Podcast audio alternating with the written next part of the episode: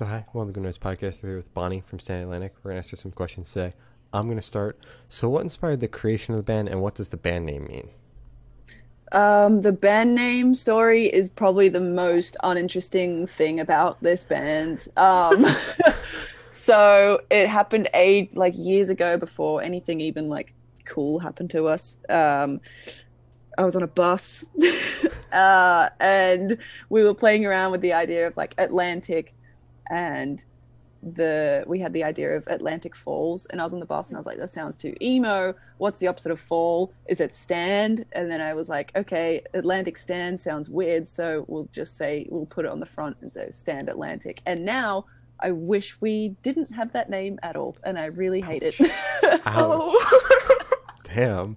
Sad. uh, anyway, that's uh yeah. What was the other part of that question? Uh, Sorry. like the creation of the band. How'd that happen? Um, ah, it's such a it's a weird story because we've had so many like lineup changes, I guess. But in a nutshell, we all went to the same music school, but never talked to each other and didn't know each other until after we finished and like the band was together and then we realized we all went to the same school isn't that just weird That's Yeah. crazy. Oh I know. Um. So yeah. Um. So Jono, I got me and Potter were in a band already, and then we uh, decided to like change the name and start Stand Atlantic. Um, and then we needed a drummer, and I was actually because I was mates with Mickey. Um, I was on a train going to a random football match with him. I don't watch soccer or football. I don't know why I was going to this game, but anyway, um, I was talking to Mickey and I was like, "Yeah, this dude Jono like keeps following me on it, like liking all my photos on Instagram. I have no idea who the heck this guy is. Like, do you know him? He drums though." And then Mickey was like, "Yeah, he's a cool guy. Like, you should hit him up because you guys need a drummer." And I was like, "True, okay." So I hit him up, and then he joined the band. So random. And then uh, a little while later, we needed someone to come overseas and, and tour with us, like on bass um, and we just got Mickey to do it, and then he joined the band eventually. So yeah, Wow. Yeah. Wonderful. All right. Uh, so, congrats on your newest release, Pink Elephant. How do you Thank feel about the response to it so far? um, very very overwhelming. Like, I we expected to get more hate or something than we What? did, or not, not hate, but you know, like you never know how things are going to go. Like we weren't Yeah. sure whether we like it was too much change for people or or not. Like you never know. And also, given COVID, like just had no idea whether people were even going to care. Mhm. Um, so the fact that it's done as well as it has has just like astounded us, and we're so so grateful. it's insane. Oh, Well, to add on to the positive feedback, not the hate, I seriously think it might be my album of the year. Oh Yeah. hell yeah! Yeah. So when I got Thank the you. when I got the interview, I was like, "Holy shit, this is my album of the year right here." That's Um, awesome. Thanks, yeah. man. um, so, can you tell me a little bit a, little bit about your writing process for that record? hmm Um, it was a lot different to skinny dipping. Skinny dipping was like um, we had three weeks. We wrote it all in three weeks, and that was it. 'cause that was the only time we could like set aside between touring and whatever. But Pink Elephant was there was some blocks of time just here and there that we had we had to like weave it in and out of our schedule. Um, so it was very weird for that regard. And some of the songs were writ- written in LA, um, and then some were written like on the edge of a friggin' cliff in Bondi in Sydney. Um, and then some were written in our producer's bedroom, and some were written in the studio. Like it was just all over the place. So yeah. um, I guess that was how it was different. I think also we were very, very uh, a lot more experimental with this album. Like we were much more open to like different ideas and like trying something new. Whereas Skinny Dipping, we kind of just stuck to the the core sound that we had already, and we didn't want to like fuck with that too much. Um, so yeah, with this album, we just kind of came in all guns blazing and was just like, let's fuck it up. Yeah. Awesome. So, where's your headspace while creating Pink Elephant? Um, I just so severely didn't want to have a sophomore slump. I was like, this is not going to happen to us. We're not going to do it. Um, so we just went about like trying to create songs that even without the bells and whistles, they're still good songs. Um, and I think that's that's always been our ethos is like if if a song can like still be as catchy and as good if like with a guitar that has one string and a vocal melody then like it doesn't matter what you do it or like what you do it like or how you dress it up um, it'll still be a good song because the core of it is there um, Mhm. so yeah i think that was our that was our headspace i guess we were just kind of like let's just write some good songs and fuck with them later kind of thing Okay. Okay. All right. yeah Uh, so, what band or artist influences do you think you can hear the most on this record?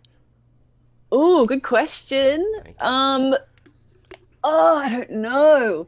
I think we all listen to like that kind of electronic uh, pop or indie, like that kind of thing.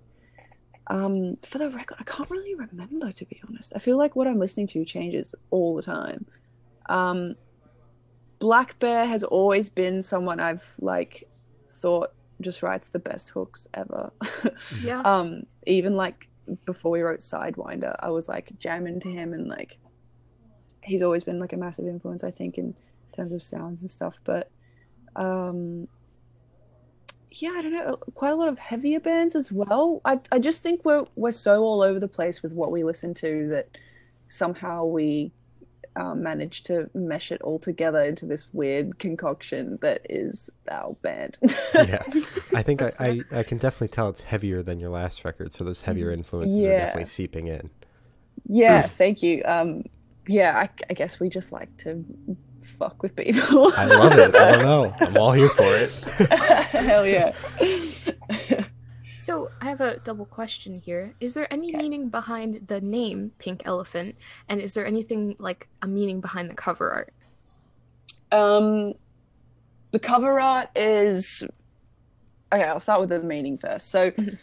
Pink Elephant essentially, it's I wouldn't say it's a concept album, but there are definitely like there's a theme and like some kind of thing that we're trying to trying to talk about in the album, which is it's like the two ideas of um, you know the saying like there's the elephant in the room like addressing the elephant in the room. And then there's also this idea of uh, what pink elephant usually is like the context that that is usually used in which is like referring to having like some kind of out of body experience and like you're tripping on something. And um, people reference it a lot when they're like on acid or whatever the fuck.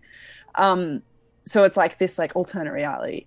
Mhm. um so blending those two ideas it was like i was going through a time where i was putting off conversations that i really needed to have and like there were really important things that i needed to say to people and i was putting it off putting it off and until you like start addressing these like elephants in the room or whatever you want to call them like your problems whatever until you start addressing them like they're not going to go away they're going to morph into something else. So um I just wanted to touch on the fact that like it's important to open up and like tell people what you're going through or what you need to say because you can get to a point where like it's just you ruminating in your head over and over. You're not letting the universe like deal with it. You're dealing with it only.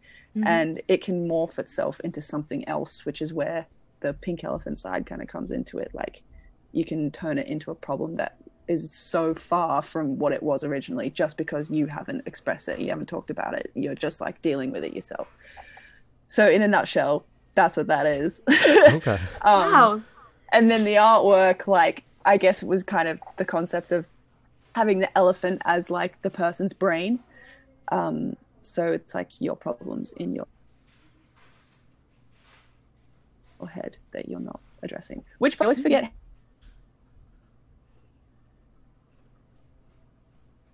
Man. How fucking cute it actually is when you look hello? Oh, hello? oh no Oh, wait. australia's internet sucks I It's we're- okay. We're back. It's okay. Yeah, we're good.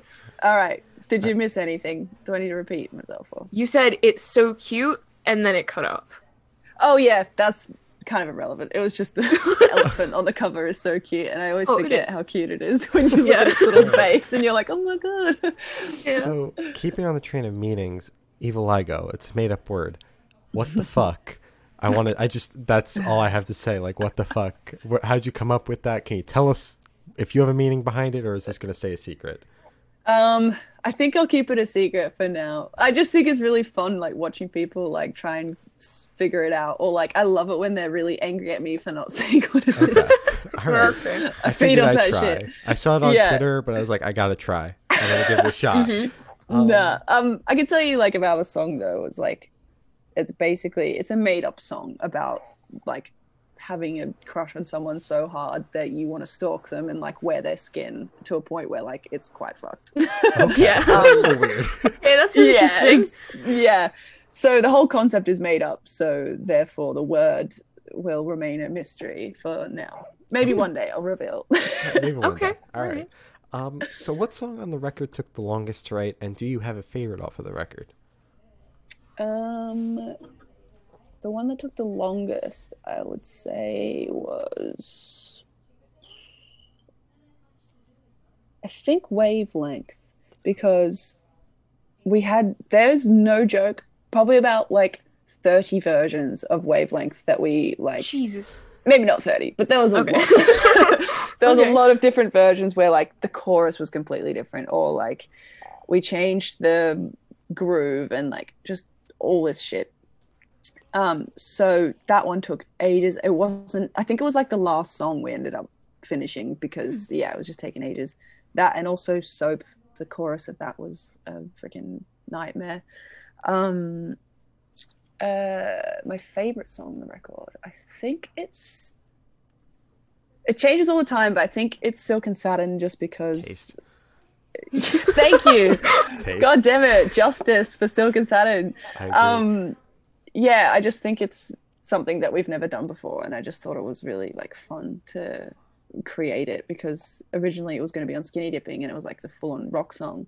Mhm. and uh it didn't fit on skinny dipping and we still liked the riff and um what the song was about and like the melodies and everything so we were just like let's just strip it back and do something completely different that we've never done and potter was just like why don't we make it a soundcloud rap song we were like done let's do it Easy.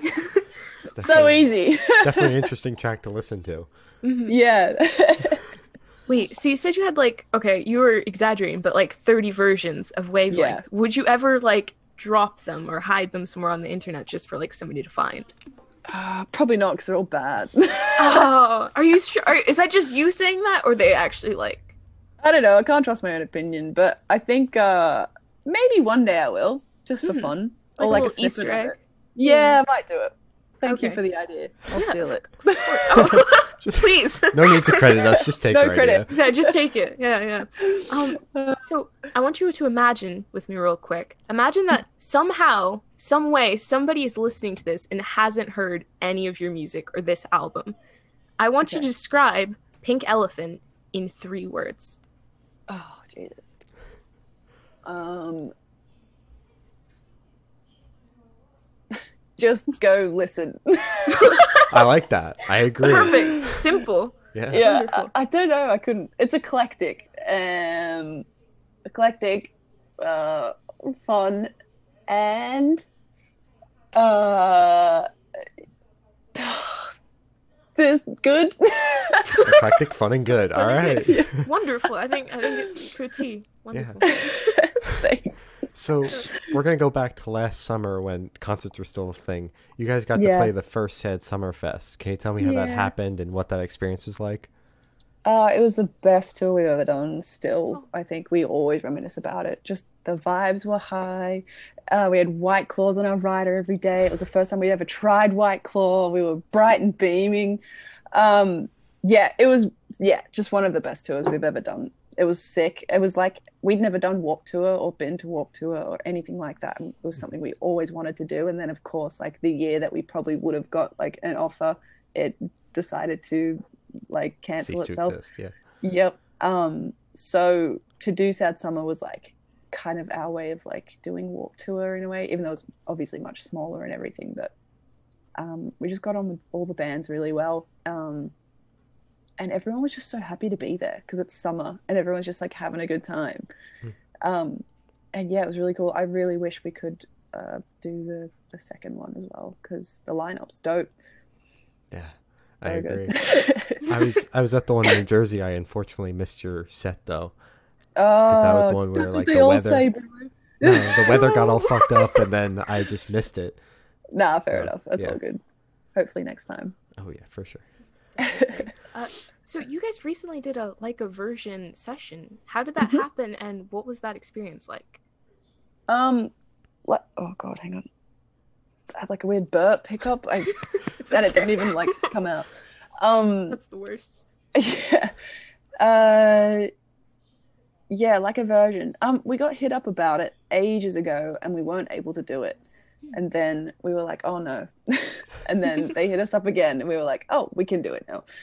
Um, so they just told us to like pick a song to cover, and we're fully aware of like a version, and it's for Australians. It's kind of like the you know when BBC One do the live lounge thing Mhm.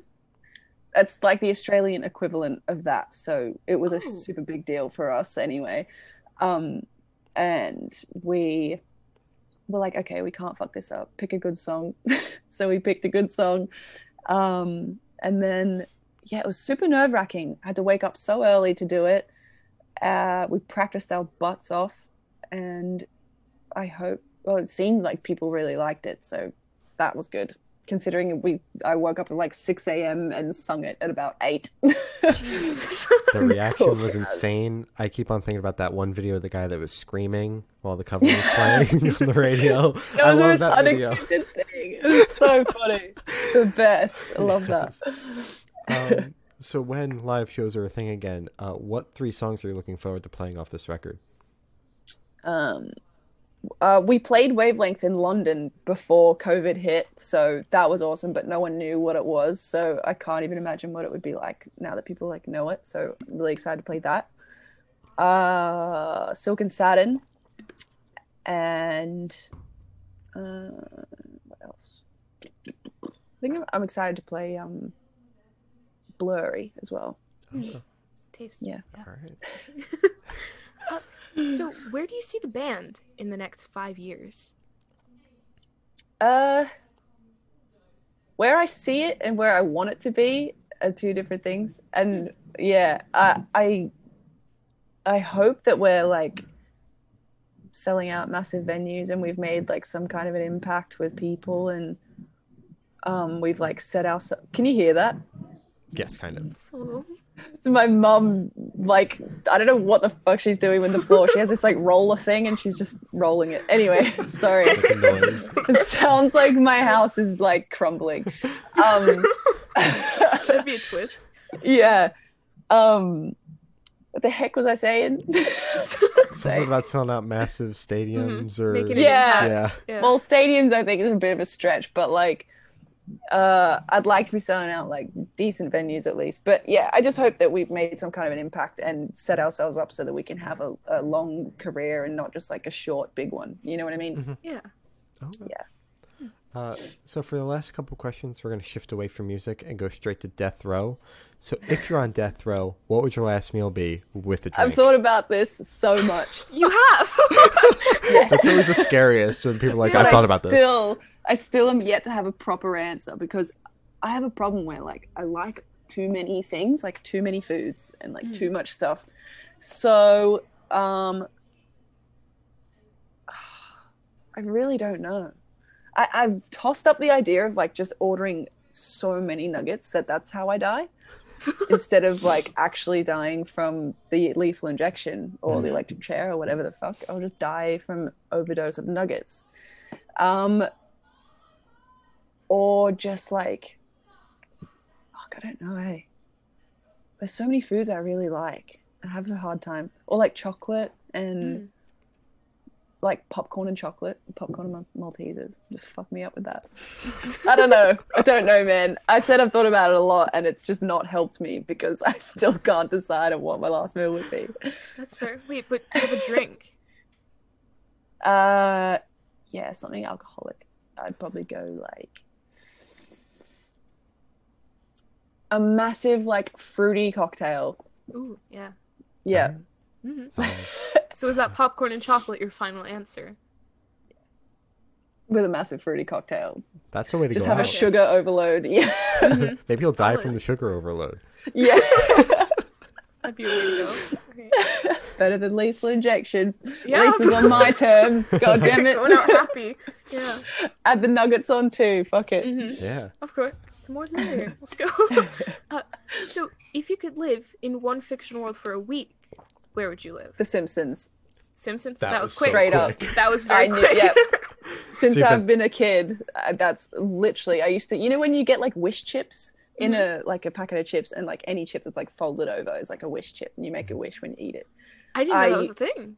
That's the thing. Well, at least for me, maybe I just made that up as a child. Oh. Um, it's fine. It's a thing. It's a thing. yeah, one of my one of my constant wishes was that I wished I was in The Simpsons and that I could live in The Simpsons. Have you So thought far, about that no. question too, in your free time? No, no one's ever asked me that before. No. Oh. That was just something I always knew that that's what I wanted. Okay. All right. Uh, Nice. so I have the honor of asking the last question, and every single person we've spoken to has said the most important question. Okay. What is your favorite color? Uh, purple. Specific Solid. shade. Specific shade. Um, I like the um, like a dark purple. I think. Ooh. All right. Yeah, Solid. or like Nice. electricy, electricy kind of purple. Yeah, yeah, yeah. Okay. All right. Yeah. Uh, Yeah. So as I said, that's all the questions we have today. Is there anything you'd like to plug? Um, I guess I'll plug the album. Probably should. shouldn't Yeah. Maybe. Uh, yeah, we got a new album. It's called Pink Elephant. Came out on August the, the Seventh. Fucking thanks. nice job, Shane. came came out in the year of COVID. That's all I care about. Um, and uh, yeah, thank you for listening and thank you for being open to it and liking it Yeah. And thank you for coming on the podcast. Uh, anytime. Your questions you. are fun. Thank you. Thank you. Uh, so thank you for sitting down with us. This has been Bonnie from Stand Atlantic, and uh, we're the Good Noise Podcast.